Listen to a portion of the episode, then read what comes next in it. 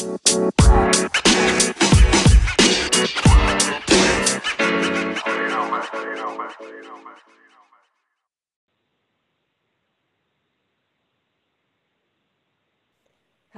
and welcome to our podcast Female Cojones. We are Bettina and Nicola Jana, and we have decided to produce this podcast series in order to tell the amazing stories of strong women that have found their unique life purpose and truly are stepping into it. If you like our podcast or you are interested in your own life purpose journey, then you can find all our podcasts as well as a lot of informations around your life purpose and living it under femalecojones.com. Our guest uh, of this episode today is Megan Harvey, and Megan is in the position of the head of EMEA Alliances at Looker, which is a company that is working with data decision making tools for enterprises. And they were just recently acquired by Google. So, welcome, Megan. It's a real pleasure Thank to have you, you here. How are you? Thanks for having me. I'm good. How are you guys? We're very good. Thanks.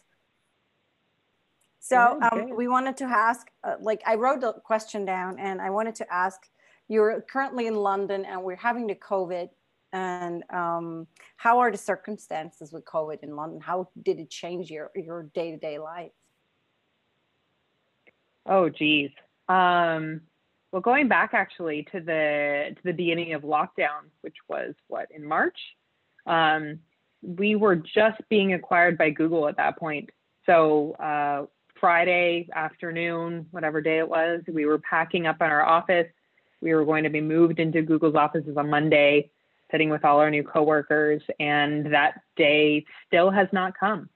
So it was from that point on that we were all working remotely, um, kind of in our own little our own little hovels at it as it was. So it's it's been an interesting journey. Um, I've run, you know, channel sales and alliances for EMEA, and what that typically means is I live on an airplane. Um, I travel all the time, and I'm uh, bouncing around from country to country, doing a lot of business in person, and that has ceased to exist. It literally just like one day it just stopped, and it has transformed my work days from being in person and being on a plane and going out to restaurants and you know doing all these things to web meetings and emails. Uh, so it, it completely changes the dynamic of your work and how you connect with your team or how you try to get to know your new coworkers who are also inundated with web meetings. Um, so it's a it's a very different landscape. It's been it's been trying. I I will say that I definitely got a lockdown puppy to um, help kind of break up the days um, and uh, have some company because I live alone. And I know a lot of a lot of other people have done the same.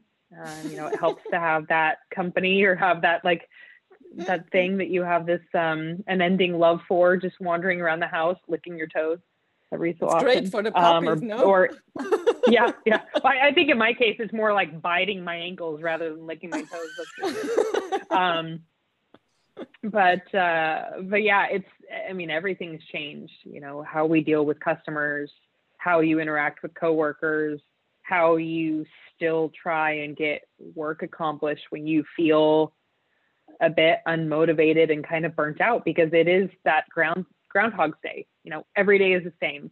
Wake up, you get dressed, you go downstairs to the kitchen table or whatever room you have an office in, and then you, you know, you probably end up working more than you should because what else are you going to do?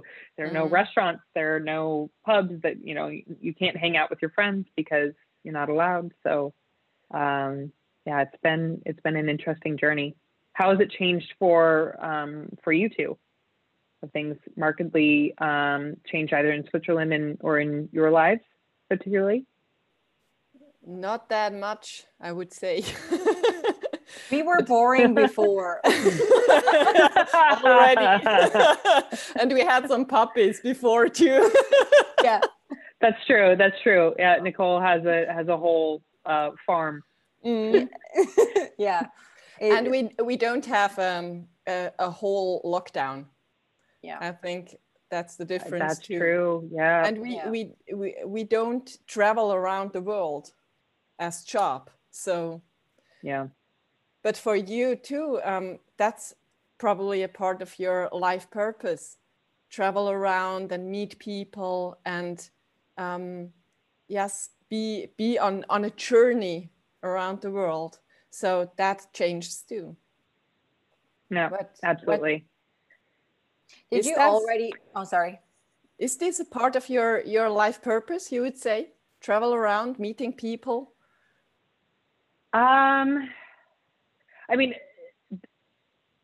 definitely. I, I am, um, you know, through through learning about myself, and this, I'll try not to make this too much of a segue, um, but in the work, the self work that I've done to get to know myself at a at a deeper level, um, I think that there are a lot of moving parts to that that um, it really helps for people to look into. And that could be um, from an astrology standpoint, it could be, um, you know, there's elements of human design. I don't know if either of you have ever looked into human design. Um, obviously, meditation is a great, um, great way to like really understand yourself. But if if I look from an astrological point of view, I am a Sagittarius, like almost 100 percent like it uh, my sagittarian qualities are very very strong and one of those is not liking to be tied down and a love of travel. So for me any job that i do um, i i love to make every day different and be traveling and seeing the world. And even if that's something as small as you know going from london to bristol for meetings or something it's just that kind of change in scenery the change in, in the the vibrations i guess. Um, from a life purpose standpoint i think definitely my life purpose is partnerships is actually um, creating either interpersonal partnerships business partnerships friendships that um, are built to last time over time essentially. Um, you know if i look at just how i interact with my friends they always say like oh you're really good at getting us all together we don't we don't get together until you come to town because you're the one that's constantly getting rallying the group around or the partnerships from a business standpoint that I've fostered. Um, those partnerships have lasted now three or four country, uh, companies. So, you know, company by company, I just keep bringing those those relationships and those partnerships along with me.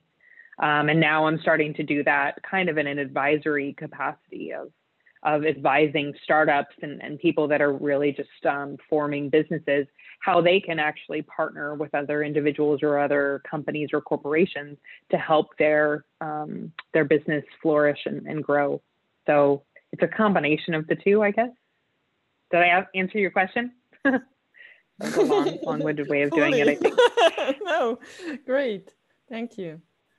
What I wanted to know is like, do you feel um, a different kind of perception of reality through this like this change into online because um i really like and you know her too guru jagat which is like uh, an amazing mm-hmm. role model for me. And she always speaks about like the, the perception of reality. And bettina always says like when it comes to managing people and being a team leader or being a boss um, you you don't fool your people. People know what's going on and I think this change of this COVID situation, which is going on right now, really changed the perception of people of what is true and what is not.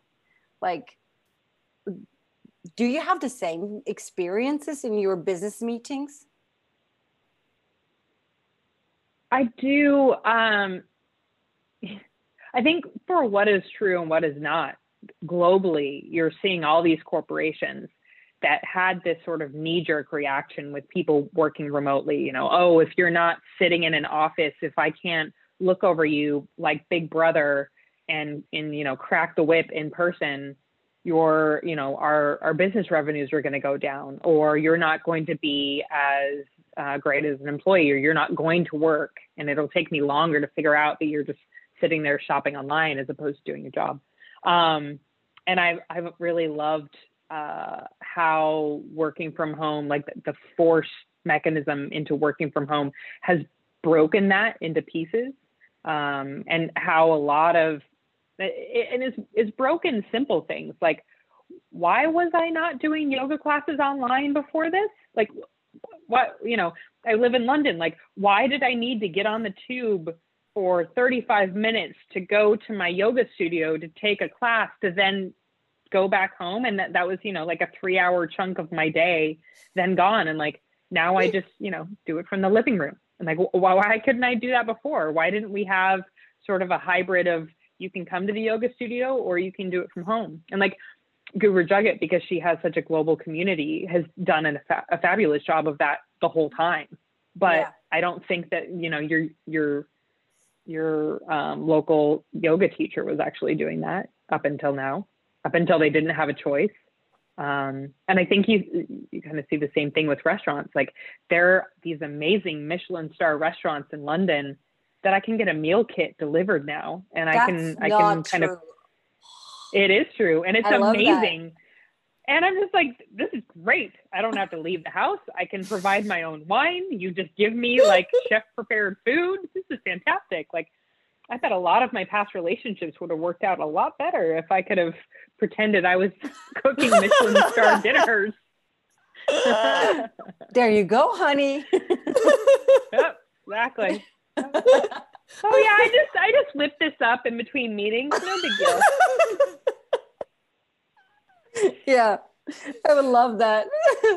that's a that's a great great point, and it, it's leading us to the to the relationship um, base. um, are men yeah. intimidated by your position? Uh, I think that the the men that I do business with are. Um, I think that energetically, like in a dating situation, I typically don't attract or even see men that are are intimidated by powerful women. Like they they literally don't even come into my in, into my sphere. Like they, they just kind of like don't exist. Um and i think that's you know that goes to energetics of of relationships and kind of what you're looking for is looking for you. Um you know i, I firmly believe that. And you'll have tests along the way but i think that ultimately um you know people men that are that are intimidated by strong women just they that those paths don't really cross. Um i also think it's interesting like if if you are dealing with someone that's intimidated by you by your earning potential by your position title whatever it may be um, i love digging into the whys behind that. Is it um, is it a money thing?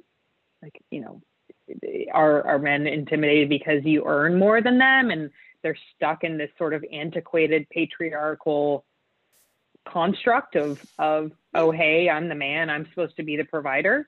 Um, or is it more of um, i don't know you know are, are they are they concerned that they're not as smart as you or they can't keep up? And you know so if those things if those things do cross it's interesting to kind of dig in with that person and understand the underlying um, place of where it's coming from because I think it's all different.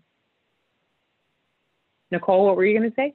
I think very often it's also about power because um, when someone is having a position like you do in a in an international company and this this like energetically there is a certain kind of power um, be, you know you can feel that it's the kind of how your brain works how fast you think how how you mm-hmm. speak mm-hmm. how how clever the the, the the the the analysis of the current situation is and this is really mm-hmm. intimidating and i don't only think it's it's only for men i think this is the very same for a lot of women against women you know that the women alliances are not built like they should be built maybe you have a different approach in uh, in England and in in the United States there for like women's circles and whatever. But here in like in Switzerland especially like this is kind of difficult.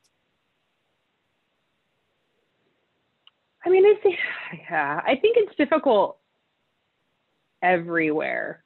Yeah. But I I also think like I I love surrounding myself with powerful women, with women that are smarter than I am. Like if you're the smartest person in the room, you're in the wrong room.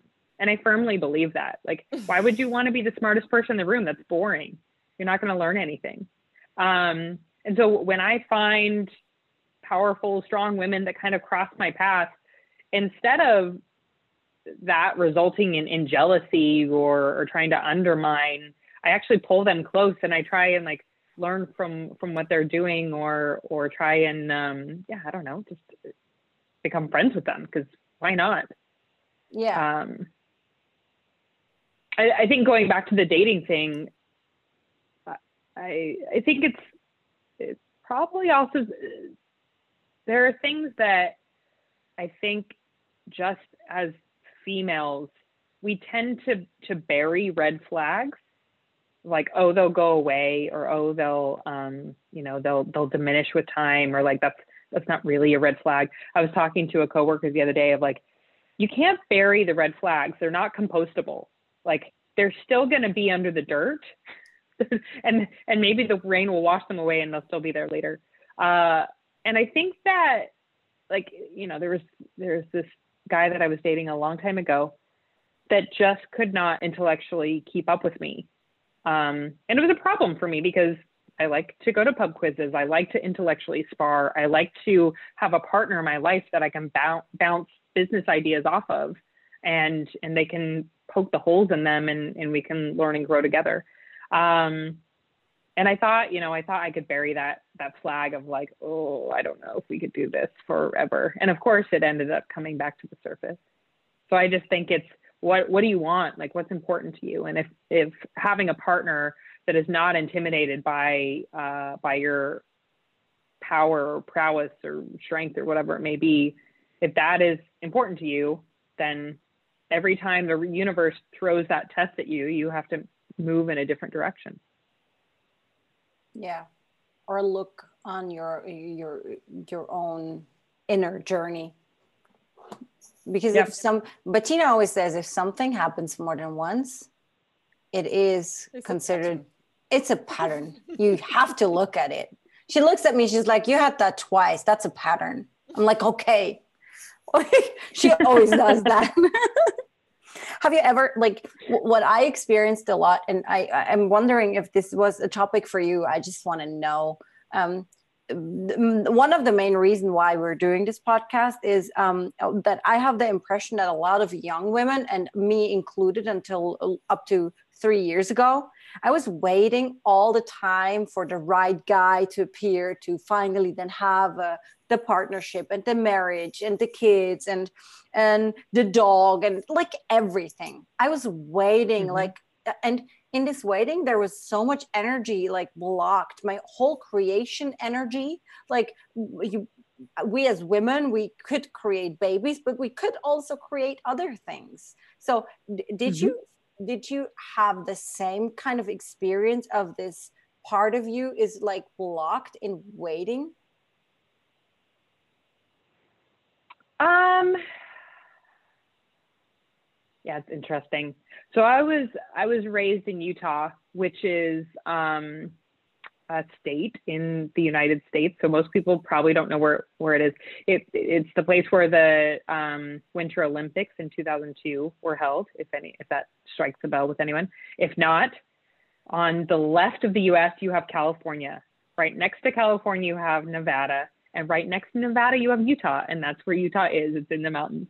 Um, it's a very conservative, uh, if you follow um, US politics, Republican state. It has a very high population of Mormons. Um, and, you know, my family is, is not Mormon, but it's hard to grow up in a place like that and not allow the ideals and um, and the culture of a religion such as that to sort of infiltrate your life and like what you what you plan on doing and so at a younger age i definitely was like i'm going to go to university and then i'm going to become a doctor and while i'm in medical school i'm going to meet my husband and then we're going to have 2.5 children and the blah, blah, blah, blah, by the age of 35, ding, ding, boing. And like this whole thing was just like completely laid out. And um, I, I, I got rid of that uh, right when I moved to San Francisco. I was, I think, about like 25 or 26. And I started to see, oh, it started to broaden my horizons a little bit more and be like, oh, I don't actually want to be married in my 20s. I don't actually even want children. Um, that's something society told me that I wanted. And you know what I want to do is I want to explore the world without having to be tied down to a job and a mortgage and a husband and children. Um, and maybe later, you know, I could do those things. But right now, I actually, I just, I just want to grow my career. I just want to have friends and travel and have fun. And so that really broke me out of the confines of that, you know, waiting for that white picket fence and the dog and the husband and whatnot. Um, and the the children thing is interesting because I don't think that women sit down and really sit with themselves and ask themselves what they really want. Um, I think that they allow society to dictate what they're supposed to want. Um, and I've seen this happen time and time again where I see friends that have had kids and like they didn't even really want children. They weren't excited about the pregnancy. They weren't excited about like the parental duties that come with raising this thing for the next 18 years. And I feel really bad for them that they didn't step back and like actually really assess what they wanted. I also think it's really interesting when I have guy friends that marry women and it is it's a guy that like really really wants children and he's like oh yeah but my wife doesn't want kids but she'll change her mind she it's just a phase and i'm like oof that that's that's not a great path um so i think that the waiting game really is something that you can shake for yourself if you really sit back or sit down and drop in and figure out what it is you actually want out of this life. Um, and I'm not saying that like you know you shouldn't want children, but I I want to spend this life creating and traveling and exploring and meeting lots of different people and um, experiencing different cultures.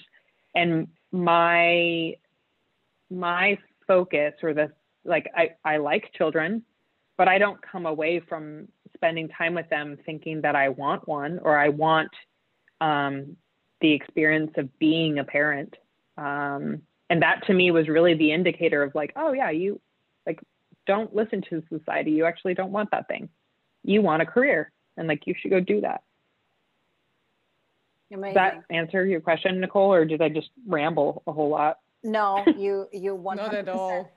It, that's exactly why we're doing those podcasts because they're like there are 1 million different models and on this planet and i think it's so mm-hmm. beautiful to hear that a woman really just says like look this is just not for me i don't want that crying yeah. thing and you know and i i love that you know the, the whole energy that you're bringing down the power that you're having in your job all the presence also it, it is just energy and when you're constantly mm. blocked from the the belief patterns of society um, are is blocking a whole part of your energy it really doesn't serve your purpose in any way shape or form how did your family yeah. or your your your conservative surroundings react to this revelation did you did you were you going home on to christmas like guess what i'm not having kids I started um, my career. I, yeah, yeah, exactly. Um, I think my mom, uh, similar to what I was just saying about that guy that that married the woman that didn't want children. I think my mom was like, "Oh, she'll change her mind.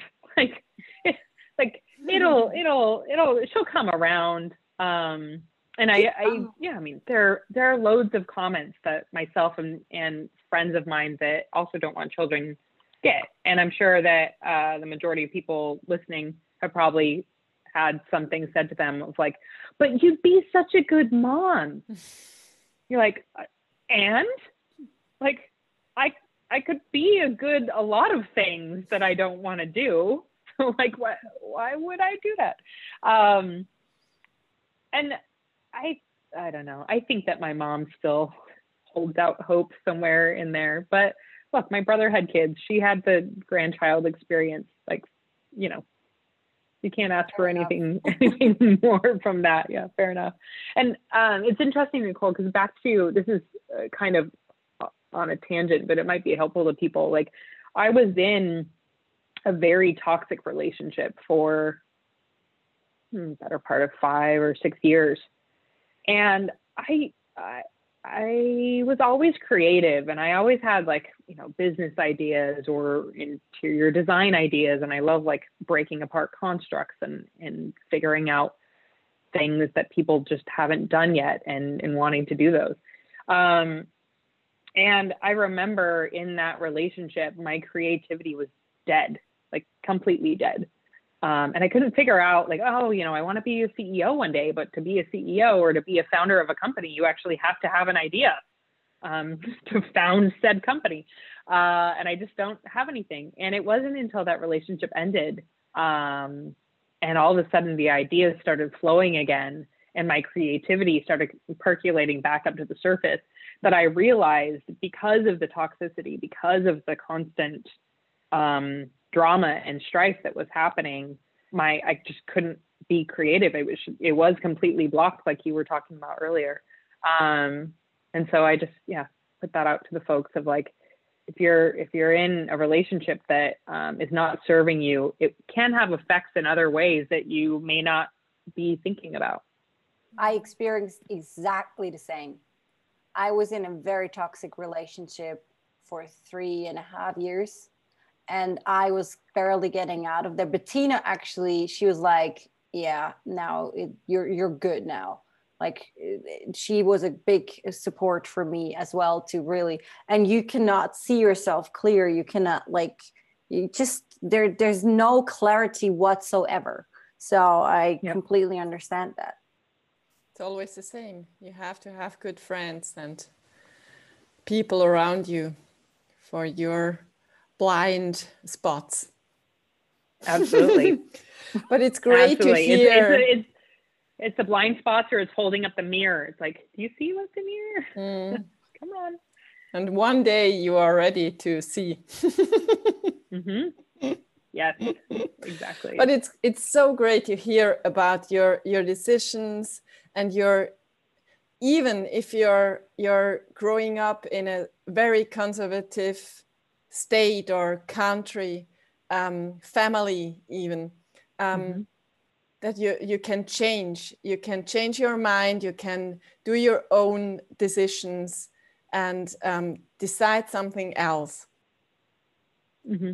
And yep. I think that's the first time in in the world that women really can be free to um, decide what they want to be or what they want to do or um, with who they, they want to be. And that's a yep. that's a that's the greatest time the greatest thing. Yep. So. Yeah absolutely. Absolutely. Would you say you you're living your dream now? You're living your life purpose and yeah. Yes, minus the villa in Italy. still missing. Lake Como next to George Clooney and Amal.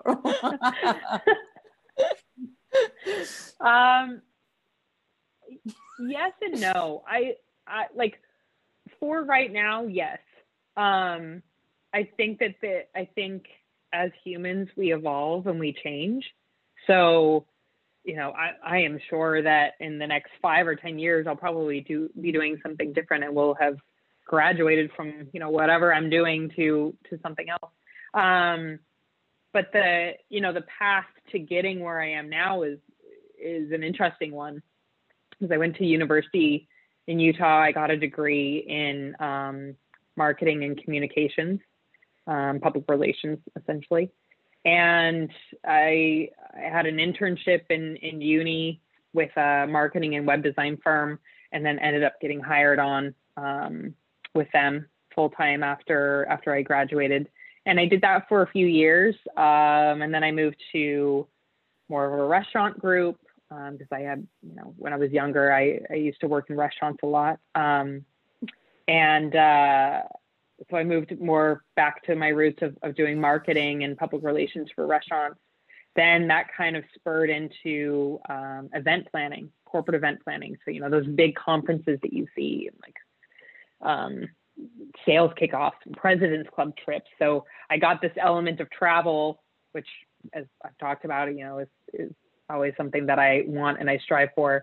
And then I was doing kind of event planning, which um, I I love planning events. Uh, funny thing happens when you plan events, when you love planning events and you start to do it for a job, you kind of stop doing it in your in your personal life. It kind of kills your event planner in you a little bit. So just an aside there. Um, and then the the 2008 recession happened, and the company I worked for laid off 75% of the employees, and everyone canceled their events. No one was hiring in marketing, public relations, event planning. Like that whole sector died. Um, like for the now, next what, again. Two, yeah, yeah. For the next two, three years, it was just completely decimated. Um, and you know the jobs that were out there. I mean, everybody and the best of the best were gunning for them because um, you know there was there was nothing else going on. And I was living in San Francisco at the time, and I remember just like, know, you're you're logical. You'll love this story. Um, it's like, well, self.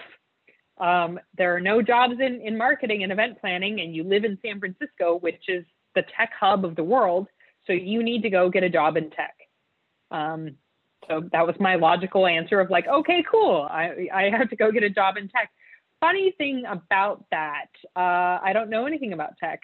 like I don't, I, I don't really know how I'm going to get a job in, in the IT or technology world without any experience.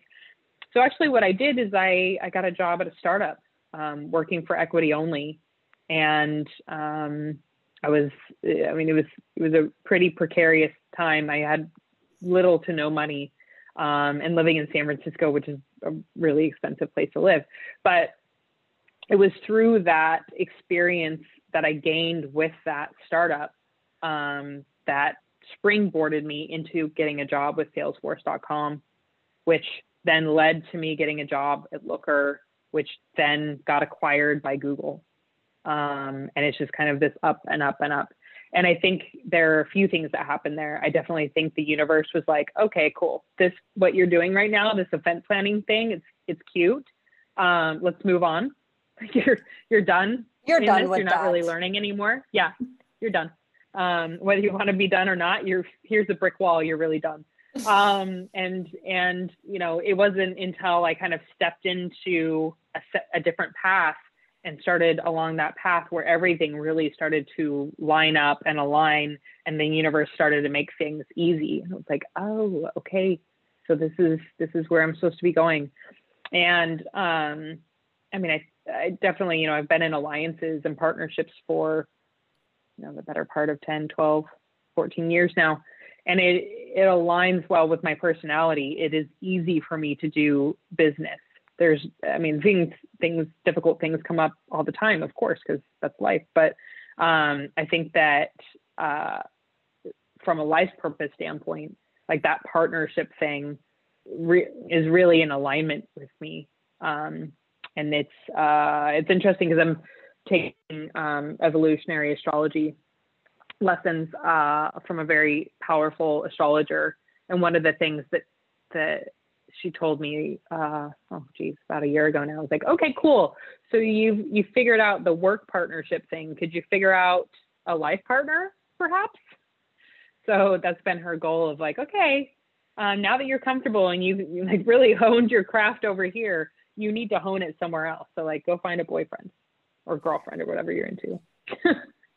so uh, so yeah, it's been an interesting journey. But I think um, you know, my job falls in with my life's purpose, but there are things that I'm also passionate about that I'm trying to do on the side.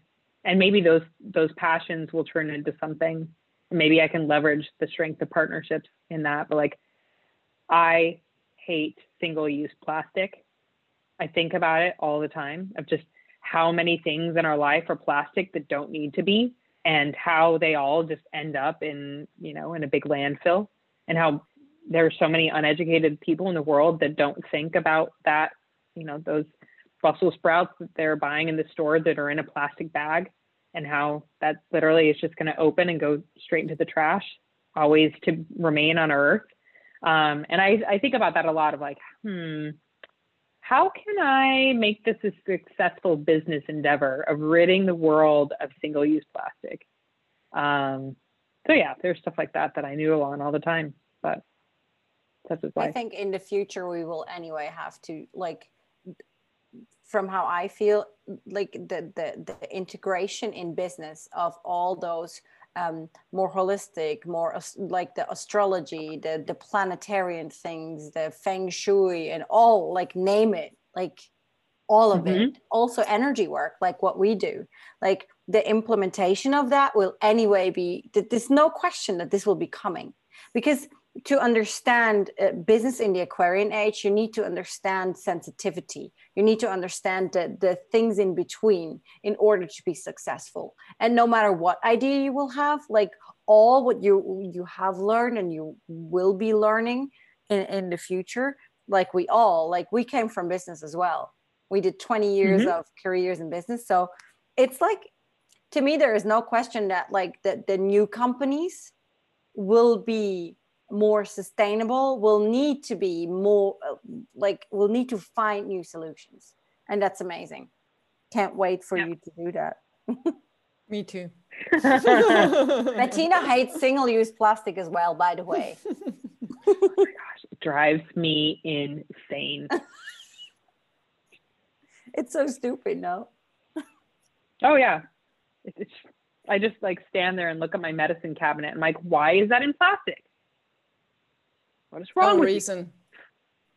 There's no, no reason. reason except money, right?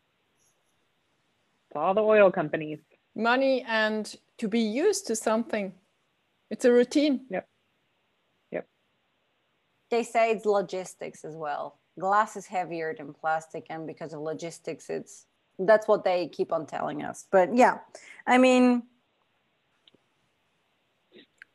that's not the case. So yeah. Um how yeah. did you like when you when you moved from from the United States to Europe? What was the the thing that you were like, "Oh my god, those Europeans, what's going on with them?" Or were you like, "Oh yeah, I actually like the European way. It fits my personality." Because to me, you're you're American, I know, but you're not American to me. It, there is a certain kind yeah. of way how Americans usually are, especially here in Europe. And I was wondering if you can elaborate on that a little bit because I would love to know your your experiences. Yeah, I um so my my father is British. Oh. So I, I grew up with um, you know, more of a European family mix. My mom was um the you know, her parents were Italian immigrants.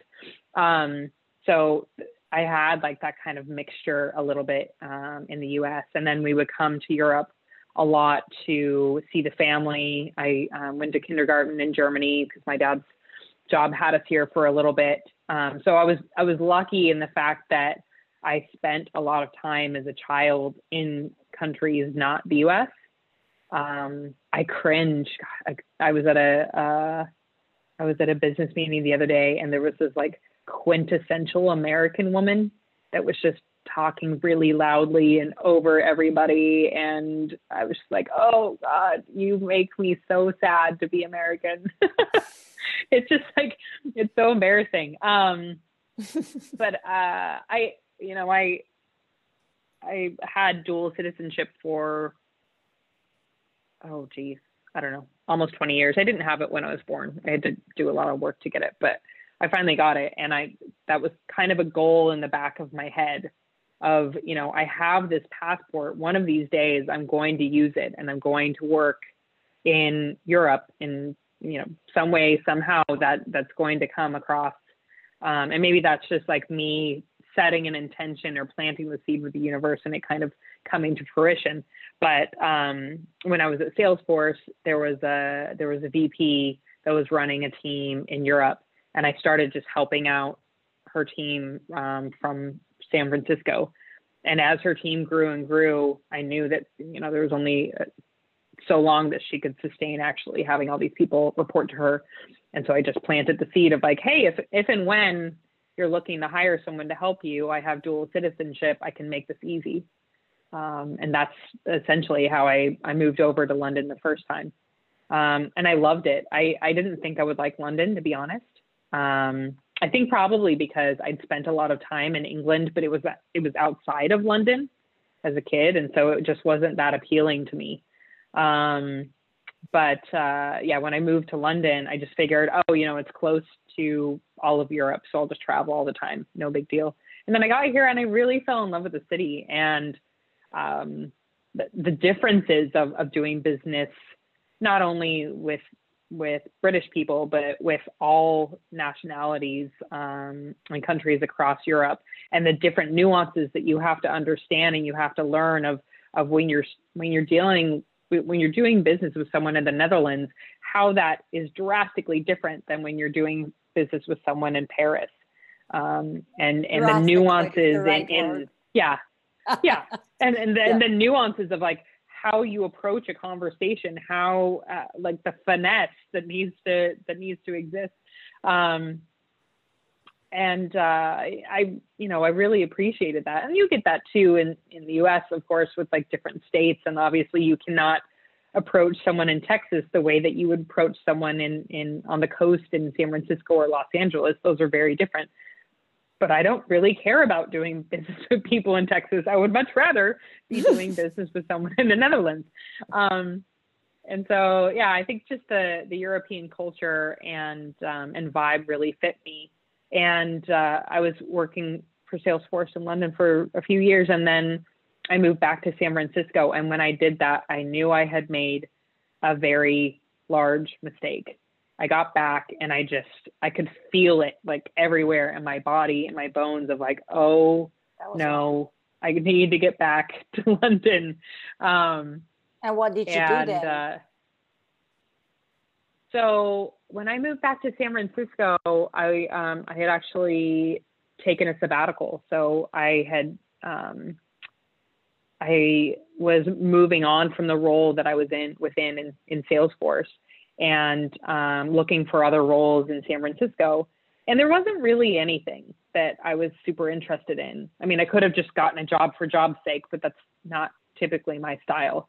Um, and so I just, you know, I just thought I'm kind of burnt out. Uh, when I was living in London, I was running a team in APAC, uh, also people in in EMEA, and then um, doing business with our operations team in San Francisco. And what that means is my people in Australia um, were 11 hours ahead of me. So I would get up at five in the morning and I would talk to them before I went to the gym. And then I would go to the gym and then I would get on the phone with my people in India and then my people in the rest of Europe. And I'd be helping my team kind of do business throughout the day. And then all of a sudden 5 p.m. rolls around and the US is awake so I'm all of a sudden on meetings with San Francisco until 8, 9, 10 o'clock at night. And then guess who's back online? But people in Australia asking more questions, want, you know, wanting other stuff. And um, if you are not really careful with how you manage yourself and your time, you will burn yourself out, which is exactly what I did. And I just like burnt the candle both ends for two and a half years while I was here. And I just at, at the end of it was just like, you know what? I'm pretty tired. I'm going to take some time off. And so I did. Um, and at first, I decided to take three months off. And I was like, I'll take three months, you know, have a little break, and then I'll look for a job. And the three months, tried to open my resume and got this visceral reaction in my body of like, no, no, no, no, no, no, no. This is not a good idea. Put that away. So I put it away. Opened it three months later still not feeling it. And it wasn't until about a little over the year mark that I was like, okay, I'm I'm ready now. And it it was nothing more than just a feeling of like listening to my body, my gut instinct of like, yes, it's time, no, it's not time. Um, and I, you know, once it was time, I interviewed with one company, one company only, that was Looker, got the job, and started working for them. And I was with them for two years before I actually moved back to London. And um, and that was again me just saying like, hey, if and when you're ready to hire someone to do alliances in, in Europe, I have dual citizenship. And um, they said, great. And here I am. Great. Is that amazing? I can't even remember the question anymore. no, it, me neither, and that's fine. I, something something about London, I think. It was, it was, was, something about Europeans and Americans, but I right. I, I love your elaboration. so, if you could like, if you could give your younger version, the the the twenty year old you, a tip, what would you tell her? Like, what would you, what would you say? Like, okay, Megan I would say growth, career uh, trajectory, all of that is not is not a straight line. Um, and I, I actually I, I compare it more to a Roomba. You know those little vacuums that like bump around the, in the room. Yeah. And they just like bonk, bonk. yeah, that. That is that is your that is your career and that is your life. Um, because i think that there's there is this this misnomer of you have to constantly be moving up. Like you you start out at level one and then you go to level two and then you go to level three. Da, da, da, um, and i think that that's so wrong on so many different levels because you know lateral moves or or learning something about another part of the business let's say that you're in sales and you move sideways to customer success or into the the chat support team that's a completely different thing that that you're learning. And it's a whole new skill set that you'll learn. Even though you didn't go up you went over instead it makes you such a more well-rounded employee uh, a target to hire. I think it just makes you more interesting overall. Um, and I think that there, you know, there's this, um, there's also this thing with, with people in terms of like, you have to have this grand master plan. You have to go to university and you have to have this plan of this degree that you're going to get. And then you have to have this, this, this, you know, this everything figured out of like what are you going to do with that degree? And i think actually the interesting thing about getting a career figuring out what you want to do is just get a job that interests you. And in that job you will figure out things that you like and things that you never want to do again.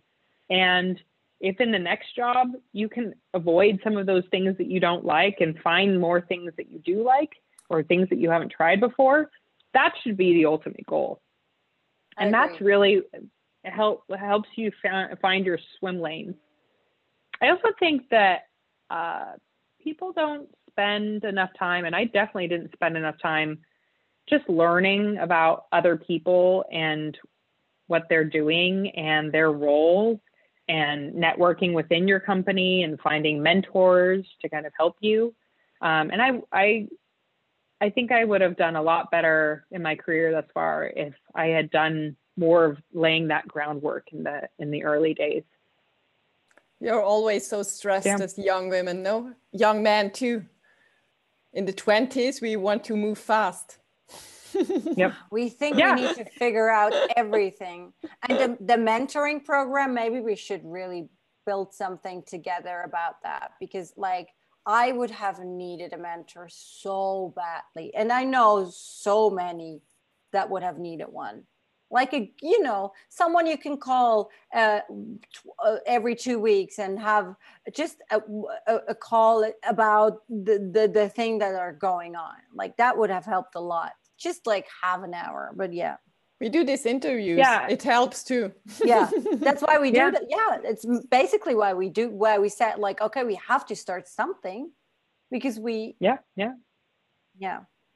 And i i think for people out there that are looking for a mentor or don't really know how to go about it i mean that in my opinion, the greatest place to start is find someone that you know or someone in your company that you respect and just ask if you can have half an hour with them and go go for a walk, grab a coffee, have a chat. It doesn't need to be this this like hey, will you be my mentor? And this big mm. convoluted thing of like, we're going to meet every other week and we're going to review this stuff. It's just like, go be a sponge, try and learn as much as you can. Also, I think people misunderstand like a mentorship goes both ways. Like that person that that more experienced senior person that you think knows it all doesn't know it all.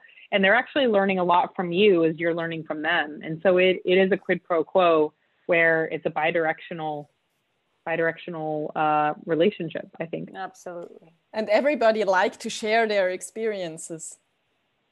Yeah. Yeah you like to share your experiences too.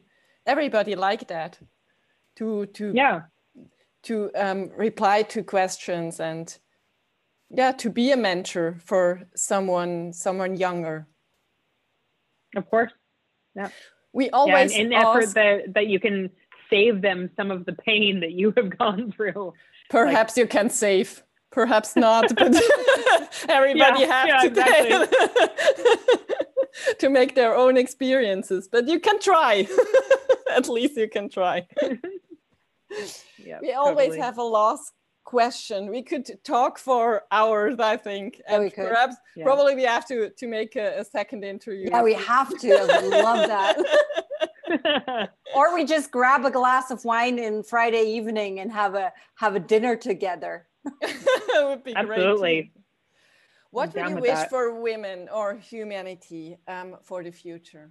That's the last big question. Apart from the less plastic Oh, geez. Um, you know, what I would wish for women is that we would we would find the strength to in a unified way not repeat the past to really move past the patriarchy and and ownership of of us. Like if you if you read the book i don't know if you guys have read it called the second sex. Is written by simone de beauvoir um, in geez i think the 40s uh, and you you both probably are fluent in french. I am not. So you have to be careful to get the right translated version of it. Um, but it's it's almost maddening because a lot of what she is talking about in the 40s is still in place and we're still allowing it to happen. Um, and so I like, you know, my hope is that, and my wishes are for women to move forward, to take more ownership of, of the career world, of the political world, of the world in general. And that actually is what will fix humanity, or maybe not fix, maybe fix is the wrong word, but but push humanity into a new dawn, a better day. I get goosebumps. That was an amazing last word sentence. Thank you so much, so Megan. It was such a pleasure having you here on our little. Thanks for having me. I yeah. enjoyed it. Um, and thanks to all the listeners even though that would have been Bettina's um, sentence to say, but I will say it now because I'm already doing it. And if you're interested in anything concerning finding your life purpose or more to those podcasts or stories of women, which are amazing, then uh, visit our homepage. It's femalecojones.com. And uh, we see you in two weeks with, or hear you in two weeks for the next podcast. Thank you, guys. Thank you. Thank you both. Bye.